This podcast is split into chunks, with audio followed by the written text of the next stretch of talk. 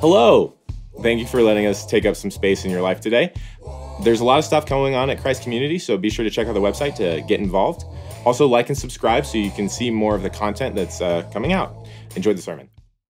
Hello, everyone. So glad you are here. Welcome to those who are watching us online. We are in the in the midst of a very significant five week season as a church uh, where we're walking through John chapters 18 and 19 which describes Jesus' journey to the cross. We're calling this mini series The Way of the Cross, and we're inviting all of us as a church to engage in a couple things to go deeper in our understanding and our experience of the cross. So, there are a couple of specific things that we're inviting people to engage in. Um, so, one is in addition to our weekly sermon, we have created a devotional guide that you can use each week. So it's each week has a different guide and as a way to go deeper in the passage that we look at together. And the guide has questions where you can allow Jesus to kind of speak to you from his word. Um, so each week's devotional guide can be found on our app our website, the QR code in front of you, also in the information area. So I encourage you to, uh, to utilize that this coming week in the passage that we're looking at today. A second response that we're encouraging you to consider um, during this Way of the Cross season from now until March 6th is to give up something that you enjoy as a way to focus your heart on the sacrifice of Christ. So it's sort of like a Lent experience. So I decided to give up sweet tea, which may not be a big deal to you. it is a huge deal for me. Uh, sweet tea is like my comfort food. Um, I pick restaurants based on whether they have sweet tea or the kind of sweet tea they have. So Culver's, yay, Chick fil A, yay, Wendy's, boo, you know, that kind of thing. Anyway, but, um, and I often drink sweet tea when I work, I drink it in the evenings. It's kind of a part of my life that brings me joy, okay?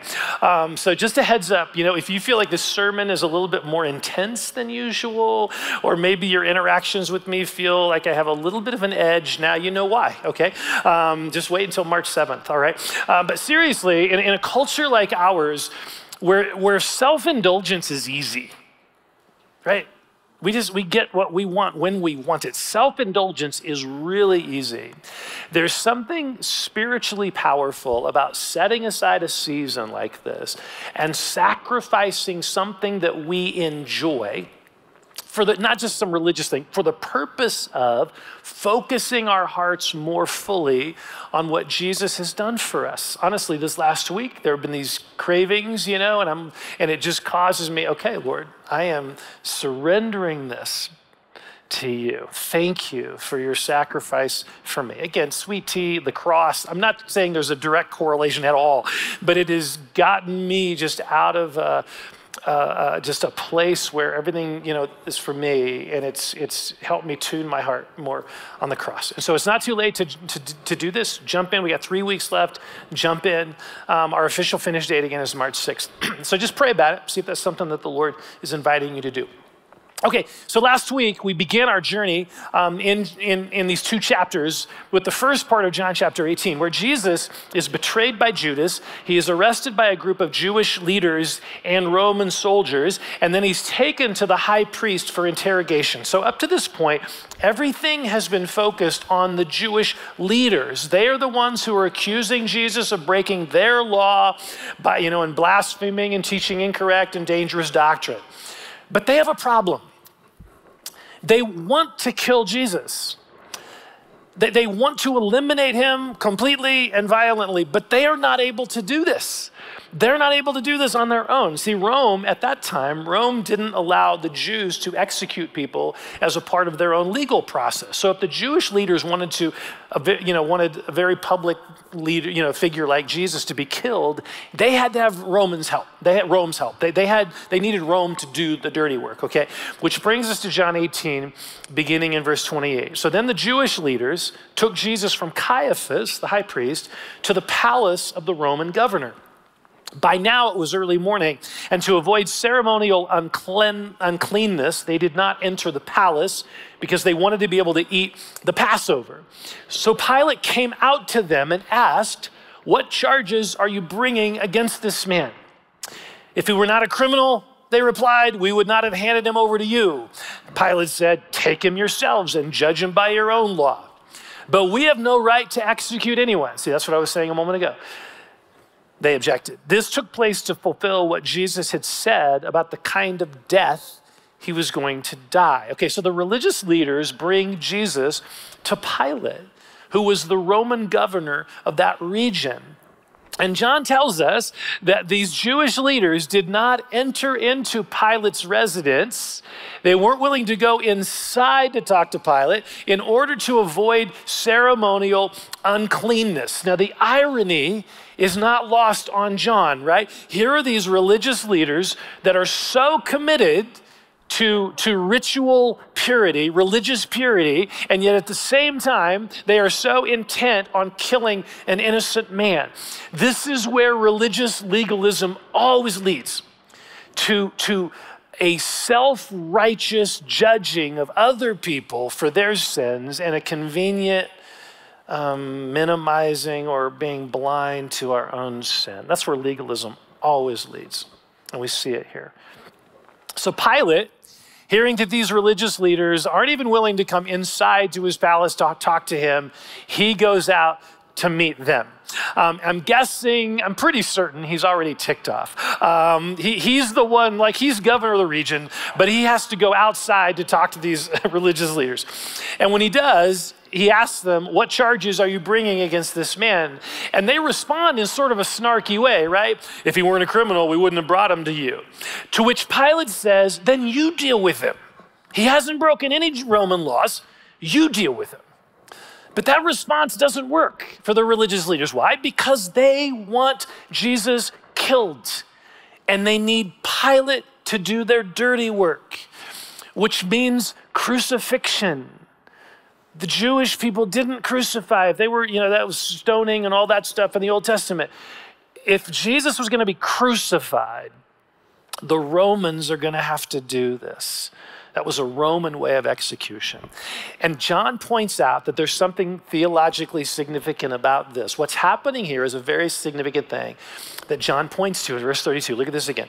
He says, This, this idea that they want him crucified, this took place to fulfill what Jesus had said about the kind of death he was going to die. Earlier in the book of John, Jesus three times says that he will be lifted up from the earth. I will be lifted up and I will draw him into myself. All that. He says this three times, which John later realizes was a specific reference to the kind of death Jesus was going to experience. It's a very specific description of crucifixion, being lifted up. So clearly, the cross is a part of God's plan but the reason it happened is because of these Jewish leaders who insisted that Jesus be executed by Rome. Okay? Now I want you to notice how the free will of humans and the sovereignty of God are like they're working together here. They're working together. Everything that the Jewish leaders and Pilate are freely choosing to do here, they're freely making these decisions, but everything they are doing perfectly fits into God's plan. And, and, and look, even though this is kind of hard for us to comprehend, the Bible upholds both the free will of humans and the sovereignty of God. It upholds both of them.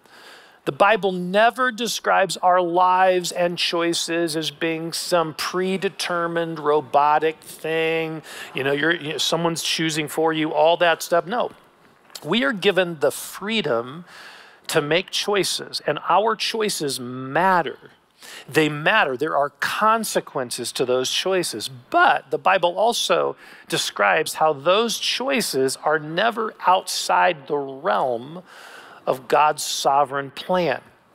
So if I were to throw a rope up to one of those rafters, okay? So I have a rope goes up there, and so then I have two. Imagine this in your mind. I have two um, two ends of this rope, right? Let's say one side of this represents human freedom, and the other side of it represents God's sovereignty, right? So right here they are separate. They are completely separate. But if we were to follow the rope all the way to the top, we would realize they are joined together. They're actually united. See, the Bible affirms both the free will of people and, and to make choices choices that matter, they're not predetermined, and it also determines the sovereignty of God who is orchestrating his plans. Both of those the Bible asserts, and both of, we see both of them here in this passage. The religious leaders are planning all this stuff, going to Pilate, he's going to be crucified, but John says, "Oh, by the way, Jesus predicted he was going to be crucified." So, so this is all a part of the plan. So at this point, because the religious leaders refuse to go into Pilate's residence, Pilate goes back inside his palace to have a convo with Jesus. And it is in the midst of this conversation that a very significant issue is brought up the issue of kingdom. See, one of, one of the primary ways Jesus talks about his purpose and his life and his ministry is in using this language of kingdom, the kingdom of God, which is the kingdom of God is wherever God is reigning as king. That's the kingdom. Okay, the kingdom of God. Now, this kingdom of God, as we're going to see here, is in direct, um, direct opposition to another kingdom, the kingdom of this world, which has a totally different mindset, a completely different set of values. And these two kingdoms are constantly colliding. They're constantly colliding, and we find ourselves in the middle of this collision a lot of times. And so too are Jesus and Pilate. They're right in the middle of it, as we're going to see in these next verses. Verse 33 Pilate then went back inside the palace, summoned Jesus, and asked him, Are you the king of the Jews? Is that your own idea? Jesus asked. Or did others talk to you about me? Am I a Jew? Pilate replied, Your own people and chief priests handed you over to me. What is it you have done? Jesus said, My kingdom is not of this world. Okay, so right here, we have a front row seat into two very different kingdoms that are colliding with each other. So Pilate represents and reflects the kingdom of this world, and Jesus represents the kingdom of God. And so in this conversation we're, that we're going to see here, Jesus describes two critical differences between the kingdom of the world and the kingdom of God. And these two differences are so important for us to understand because we too are so often caught in the middle of this collision between these two kingdoms in our everyday lives. We are caught in the middle of this collision, which raises this question which of these two colliding kingdoms are we choosing to live in? Okay, the first distinctive element of Jesus' kingdom, in contrast to the kingdom of the world, has to do with the issue of power. How do we utilize power? So, for both the Jewish leaders and Pilate, they viewed power as a way to control other people. So, in their kingdom system, kingdom of the world, power would be leveraged over people in order to get those people to do what they wanted them to do. This is the world's way of viewing power. This is the world's way of viewing leadership and hierarchy. Do all you can to get into power so that you can then order other people around and get them to do what you want them to do. So look at what Jesus says next, verse 36. My kingdom is not of this world. If it were, here's a contrast my servants would fight to prevent my arrest by the Jewish leaders. But now my kingdom is from another place. See, in the kingdom of the world, Jesus is saying, people use power through violence or threats or deception or whatever to get what they want, to gain power over others. I mean, we see this, in, for instance, in the political system, right? Look at the lengths that people, that political parties go to in order to get their people elected spending millions and millions and millions of dollars on deceptive and exaggerated advertisements that we have to see over and over and over again in order to get us to vote for their candidate. Why? So that they can be in power and they can control the agenda. But it's not just politics. How many workplaces operate in this way? How many marriages operate in this way? Where one spouse uses the power of anger or manipulation to get what they want. How many churches operate this way? Where leadership leverages its power to serve themselves. See, this is the kingdom of the world. This is the way the kingdom of the world works. Power naturally becomes a controlling and an oppressive thing, and everyone is susceptible to using it in this way, including the religious people. Think about this the Jewish people hated the Roman occupation. They hated the fact that Rome was in charge. But ironically, here are these Jewish religious leaders using their power to eliminate Jesus. So here he is, an innocent man, standing before Pilate, about to be condemned to death, all because some religious leaders felt threatened by his influence and his teaching and decided they were going to use whatever power they had to get him killed. So whether it's political or relational or financial, or religious power, the same thing applies. Power corrupts. Power corrupts. We as humans instinctively use power as a way to control other people and to squelch their voice or their opinion in order to get what we want. So Jesus is basically saying if my kingdom were of this world, I would have used violence, I would have used force to assert my power like everyone else does. But Jesus says, My kingdom is not of this world. That's not how my power, that's not how power is used in my kingdom. In the kingdom of God, power is leveraged to bless and help other people. And this concept was unheard of in Jesus' day. Look, I mean, Caesar humbly using his power to honor and elevate and bless other people, that ain't happening, okay? That is not happening. But Jesus is living this out before our very eyes. He could have used his heavenly power or his earthly influence to get out of the situation. Maybe dial up a legion of angels. Hey, God, could you help me out here? Or maybe try to argue his case more forcefully with Pilate, pointing out how these false teachers are just throwing out a bunch of lies, things that he didn't do. But Jesus didn't do that, right? He didn't, he didn't try to argue his case to get out of this. Why, why not? Because his kingdom, he says, is not of this world. In his kingdom, power is not leveraged to control other people.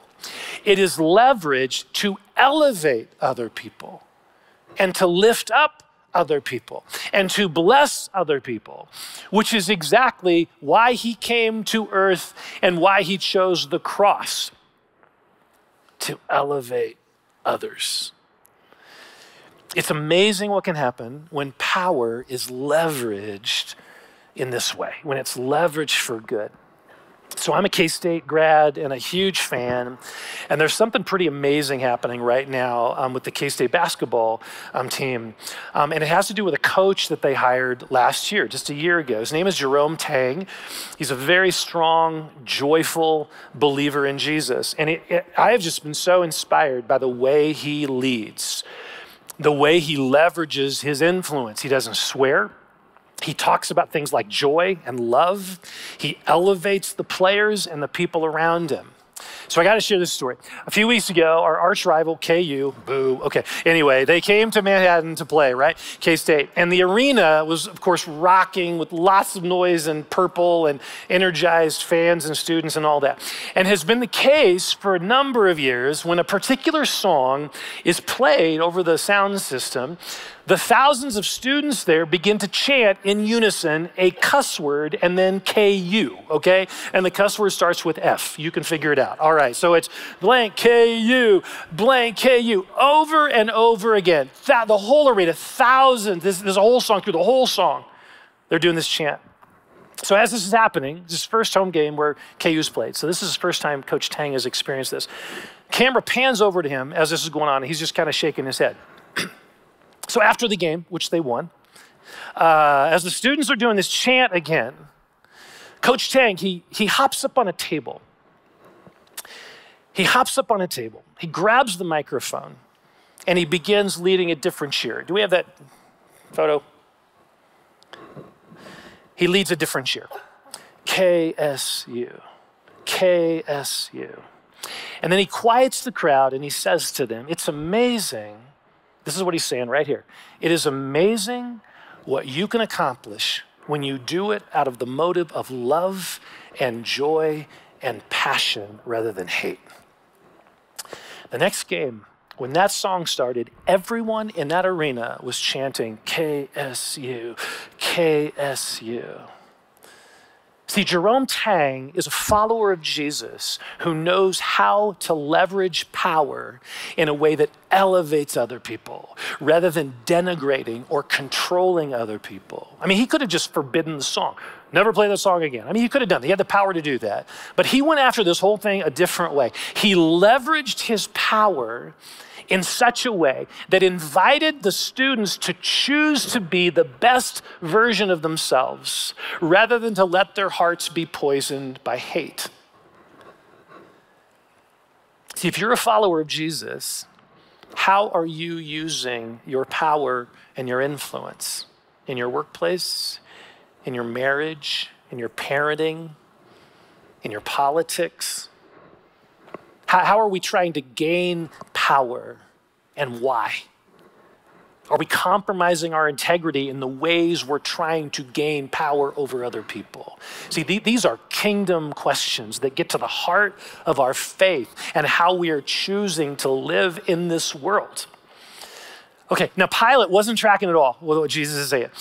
But as followers of Jesus, we need to be tracking with what Jesus is saying. We're following him. So we better be tracking with what Jesus is saying here because this is at the, cross, at the heart of the cross. This is at the heart of the cross where God's power was leveraged in a way that blessed the whole world. That's how he uses power. Are we using our power in the same way? Second distinctive characteristic of God's kingdom, according to Jesus here, has to do with the issue of truth.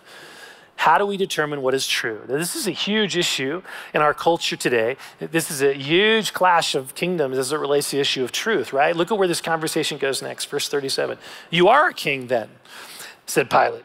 Jesus answered, You say that I am a king. In fact, the reason I was born and came into the world is to testify to the truth. Everyone on the side of truth listens to me. What is truth? retorted Pilate. There's a colliding of kingdoms here, right?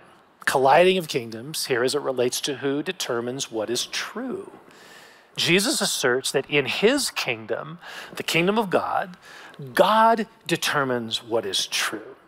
Jesus says he came into this world to testify as to that truth, and that anyone who wants to be on the side of genuine truth listens to Jesus. See, that's quite a claim, but it is a claim that Jesus has made throughout this book. I am the way and the truth and the life. John 14. Then you shall know the truth and the truth will set you free. John 8. Over and over again, Jesus has claimed to be the truth and urged people to align their lives with his truth. So in God's kingdom, here's how we would say it in God's kingdom, Jesus is king.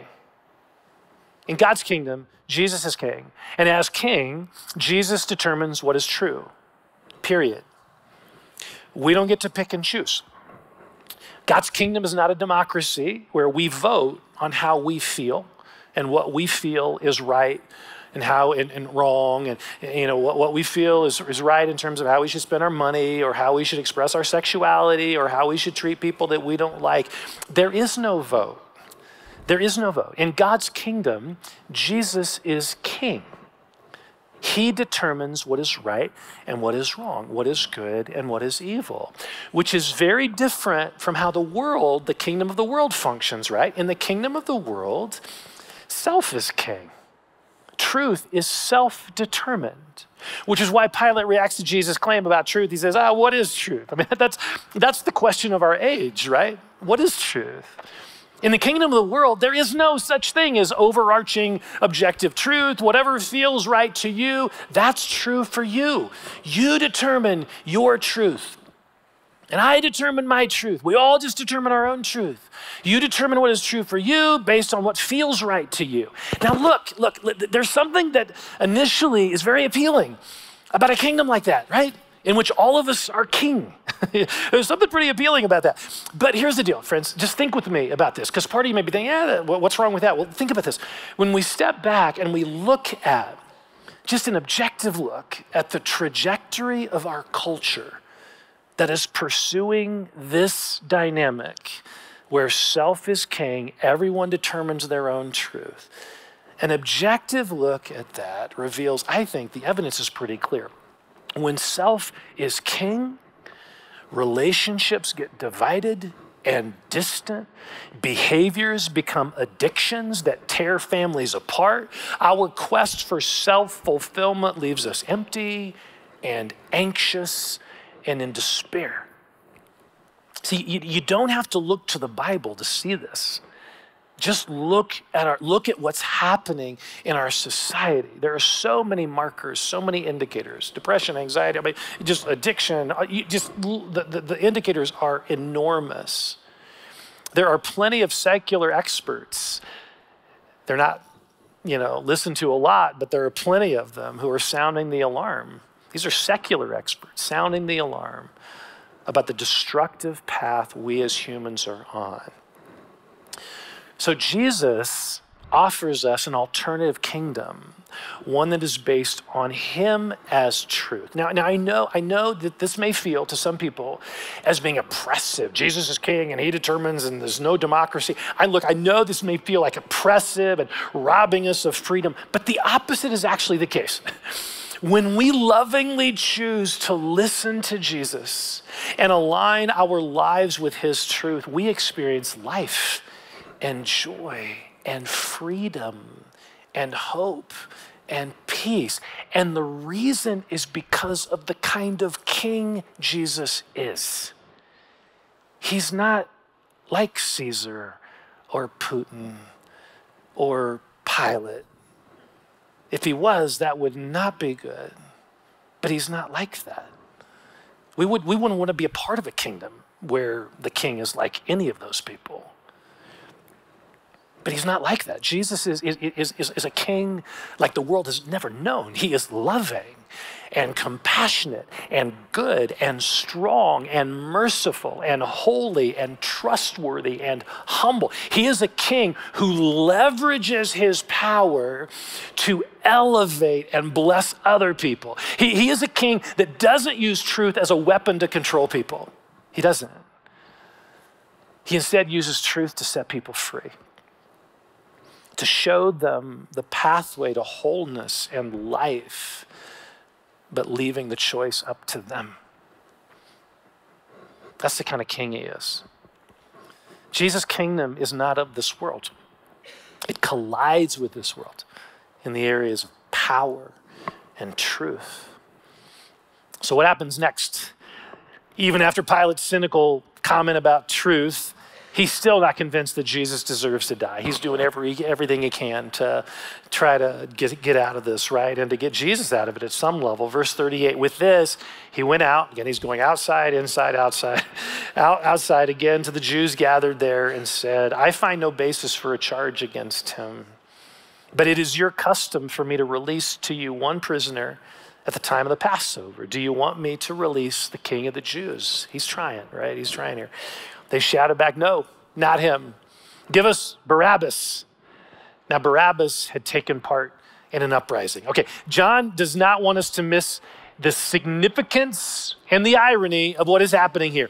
As is his custom, Pilate is willing to honor the Jewish celebration of Passover, which is about freedom and deliverance and all that. He's willing to honor that by letting one prisoner go free, and he's letting the people choose.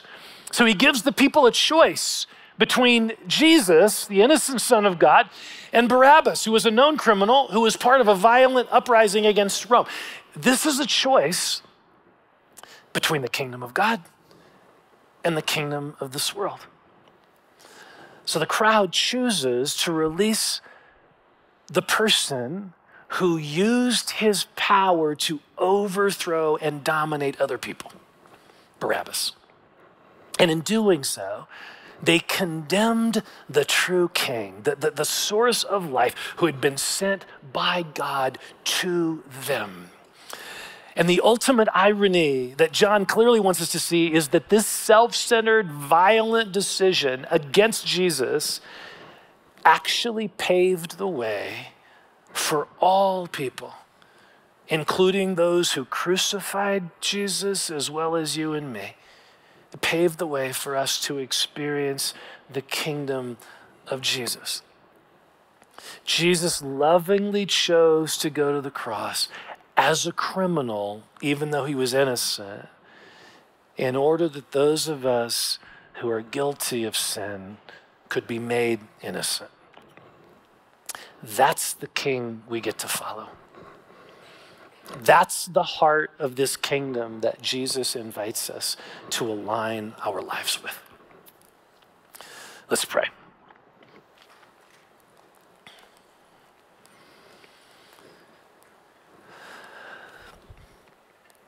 So, what is the Holy Spirit saying to you from this passage, this collision of kingdoms? Are there places in your lives or your life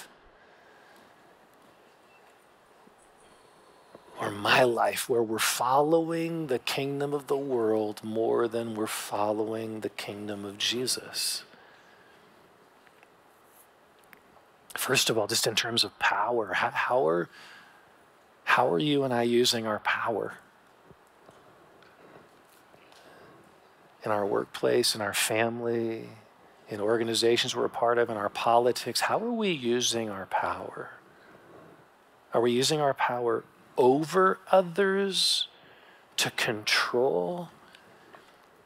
Or are we leveraging our power to elevate and bless others?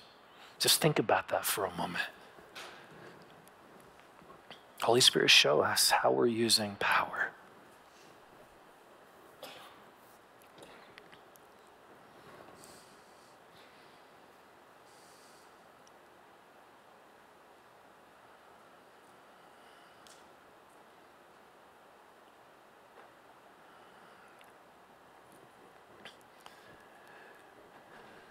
Lord, this was such a crazy thing in the day in which you lived to use your power this way. It was unheard of a king using his power in this way. And it's, it's kind of unheard of today in some respects. It's unusual, I should say.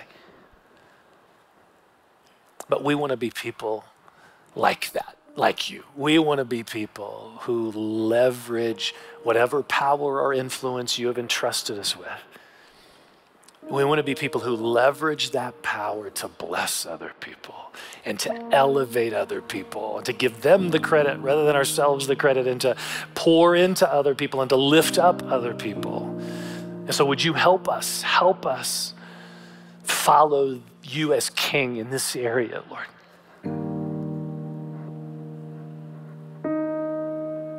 Thank you for being a king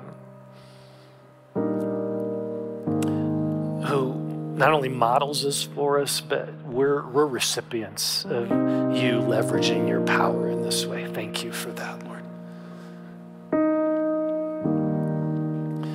And what, what about the area of truth?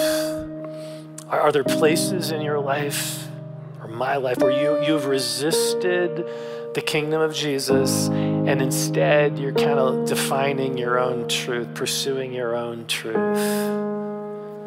And how's that working out for you or me when we do that? Is it leading to life and wholeness and peace? Or is it leading to greater bondage and distance and destruction? So show us, Lord, any areas of our lives where we are not aligning with the truth that we know you represent and you teach, Jesus.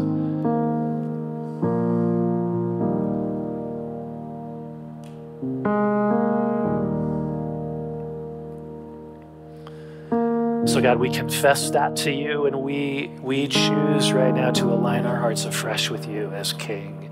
And I want you, uh, you all here um, and those watching, would you take a moment in prayer? Just think about and remember the kind of king Jesus is.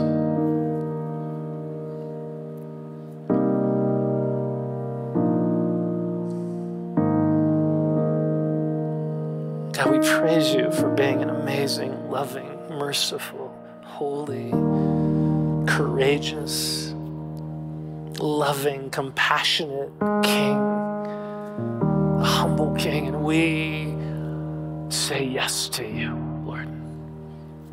We say yes to you.